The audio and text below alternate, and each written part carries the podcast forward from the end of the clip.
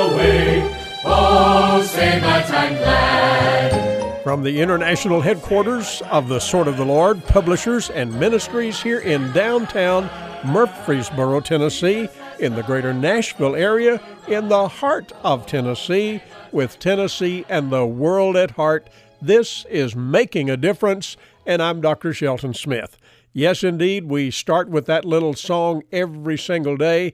Oh, and I say it's a little song. It's a great song, and it just tells us that there is a song deep down inside us every single day because we know the Lord. We have the Savior, and we have reason to be excited, the reason to sing, and that's why we can talk about making a difference. The Lord does make a difference. His Word makes a difference. Whenever we listen to the Lord, a difference is made, and I'm telling you, it's so wonderful and blessed. And that's why right now, this series that I'm doing, talking to you about the things that really are beneficial to every single child of God, the Christian benefits. I mentioned opening this uh, two days ago that uh, every time you apply for a job, you obviously want to know what the salary is, but at the same time, you want to know about the benefits. Well, the Bible tells us about some benefits of being a Christian. I like to sing that little piece that says, "It's a grand thing to be a Christian," and indeed it is. And we recommend it wholeheartedly.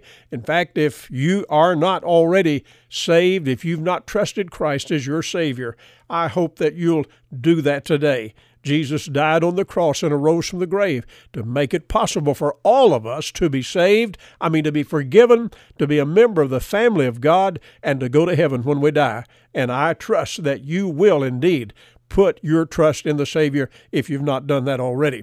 Now let me remind you, Sunday's coming. This is the weekend just ahead now, and I do hope that you'll make plans and be in a good, solid, Bible-believing, Bible-preaching church this weekend. I'm scheduled to be at the Riverland Baptist Church in Dunnellon, Florida, and Lord willing, I'll be there Sunday morning and Sunday night, and we'll have a great time in that wonderful church there. And we just thank the Lord that in Central Florida, we've got a number of good churches, and Riverland Baptist Church is one of them, and I hope you'll plan to be with us on the Lord's Day. And uh, listen, we're thankful to the Lord every single day for His good blessings and all of the benefits that He gives. And so we're talking about those benefits. Remember where we started on this? In Psalm number sixty-eight, the Bible says, "Blessed be the Lord, who daily loadeth us with benefits, even the God of our salvation." So He loads us up with benefits. That's a good thing. And not only that, but then in Psalm one oh three, it says, "Bless the Lord, O my soul, and forget not all His benefits." So I think I'm right on track to use the term here. And uh, we've already talked about the benefit of redemption. We also talked about the benefit of forgiveness. And uh, we started yesterday talking about the benefit of the cleansed life, the benefit of the clean life. And I read First Corinthians chapter five, verses six and seven that talks about a, a little leaven, leavening the whole lump. And he says then, "Purge out, therefore, the old leaven." So we know that when you come to Christ, there are things that need to be set aside in order that you may clean things up and live a clean life as the Lord would have you to do. Verses nine, ten, and eleven in that same fifth chapter of First Corinthians says, don't communicate, don't uh, put yourself in fellowship with fornicators and idolaters and others like that. Uh, that doesn't mean that you'll not mix and mingle with them as you go about your daily walk in your daily life, but it does mean that you don't have intimate connections with them. It does mean that you're not going to make them your choice buddies, and that just simply tells us you've got to be sure that you're walking with folks who are walking the right direction. Otherwise, somebody's liable to pull you back in to that old lifestyle that the Bible tells us there to purge out. We're to get rid of that stuff and not let it be a part of us. Now, the same First Corinthians epistle, chapter number six and verse eleven, talks about the idolaters and fornicators and effeminate and abusers of themselves with mankind and thieves and covetous and drunkards and revilers and extortioners. And you know what it says? It says, "Such were some of you." Such were some of you. Notice the past tense. They were, but they're no longer that. They were into those terrible things. I mean, some of that is absolutely mammoth wickedness, and yet some of them were like that. And listen, the encouraging thing about that is it doesn't matter how far down people have gotten. I mean, it does matter because, as I told you yesterday, there are consequences that go with sin. Sin can really, really do damage to you that you can never totally recuperate from. But the fact is, even though you're saved, you may still have consequences of that sin in your life. You may have hurts and burdens that you don't ever get over. But the fact is, the Bible tells us here that some of them were into those gross sins. But he says, but now you're washed. Now you're sanctified. Now you're justified in the name of the Lord Jesus and by the Spirit of God. So what are we looking at here? Well, I say again, it doesn't matter how far down you are, except of the consequences. But I'm just simply saying, however far down you are and however deep in sin that you have been, the Lord is able to reach in. He's able to reach down all the way to the bottom of the heap and get you and pull you up out of that and save you, rescue you, make a child of God out of you, and get you ready for heaven. He's able to do that. Now, when you are in sin like that, He's not going to let you just stay there. I'm telling you, when you are born again, He saves you from that old sin of unbelief, and then He will cleanse you from all of the various sins that you may have committed, and He has in mind for you to live a solid, clean, blessed Christian life. You say, why does He want to do that? Well, verse twenty, chapter six of First Corinthians says, you're bought with a price. Therefore, glorify God in your body and in your spirit, which are God's. You know, sometimes I see with what I'm just going to be generous and say are immature Christians, I hear them talking about, well, you know, I can still do whatever I want to do. I can live my life any old way that I want to.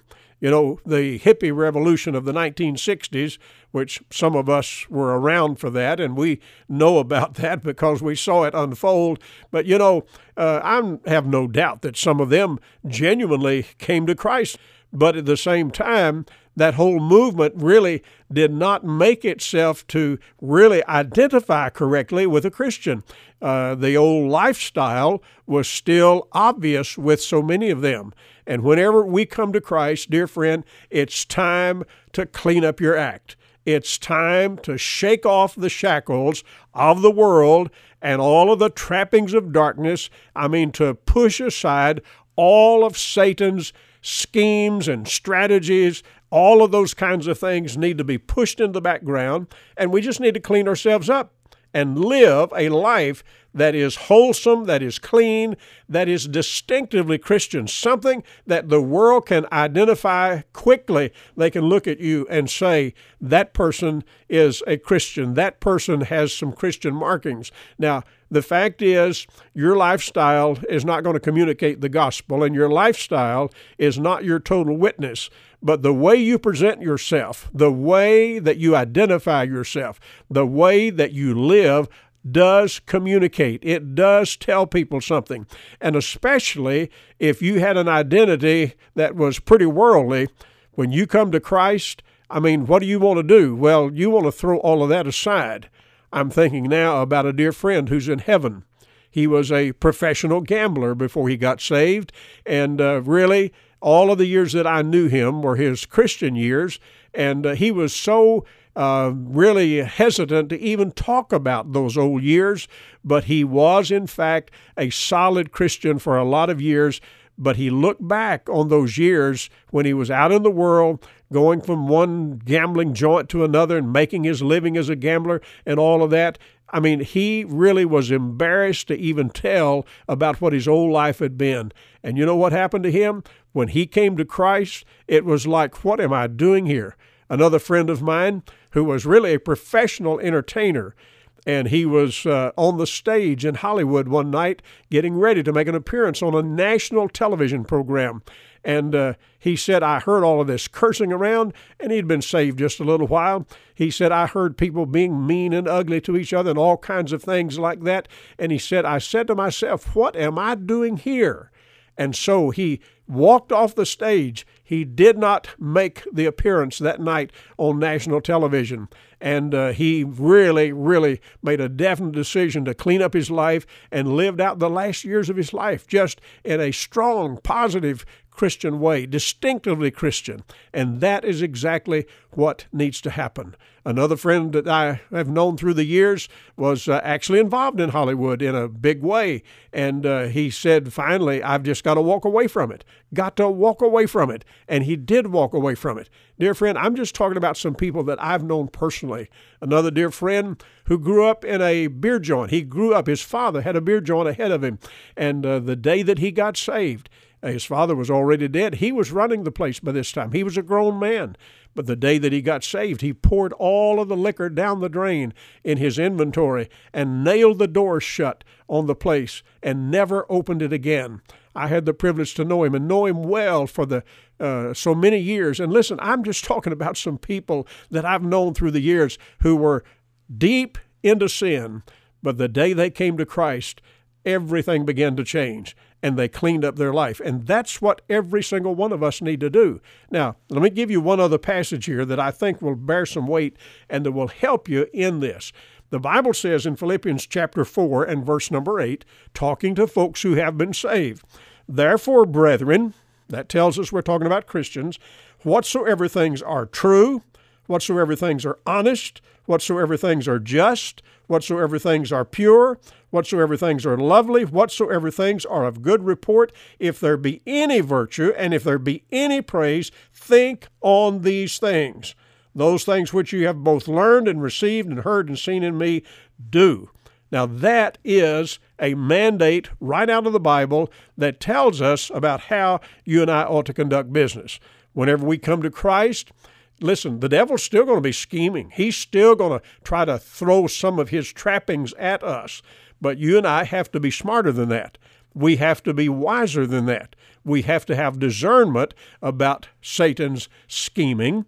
And whenever we do, we can say, hey, that's not a part of the Christian lifestyle. That's not the way that a Christian should be. So we line up according to things like this in the Bible. And notice again, he talks about what's true, what's honest, what's just, what's pure, what's lovely, what's of good report, what's virtuous, what's praiseworthy, all of those things. I mean, you're talking about giving definition to how we ought to conduct ourselves and the kind of life that we ought to construct.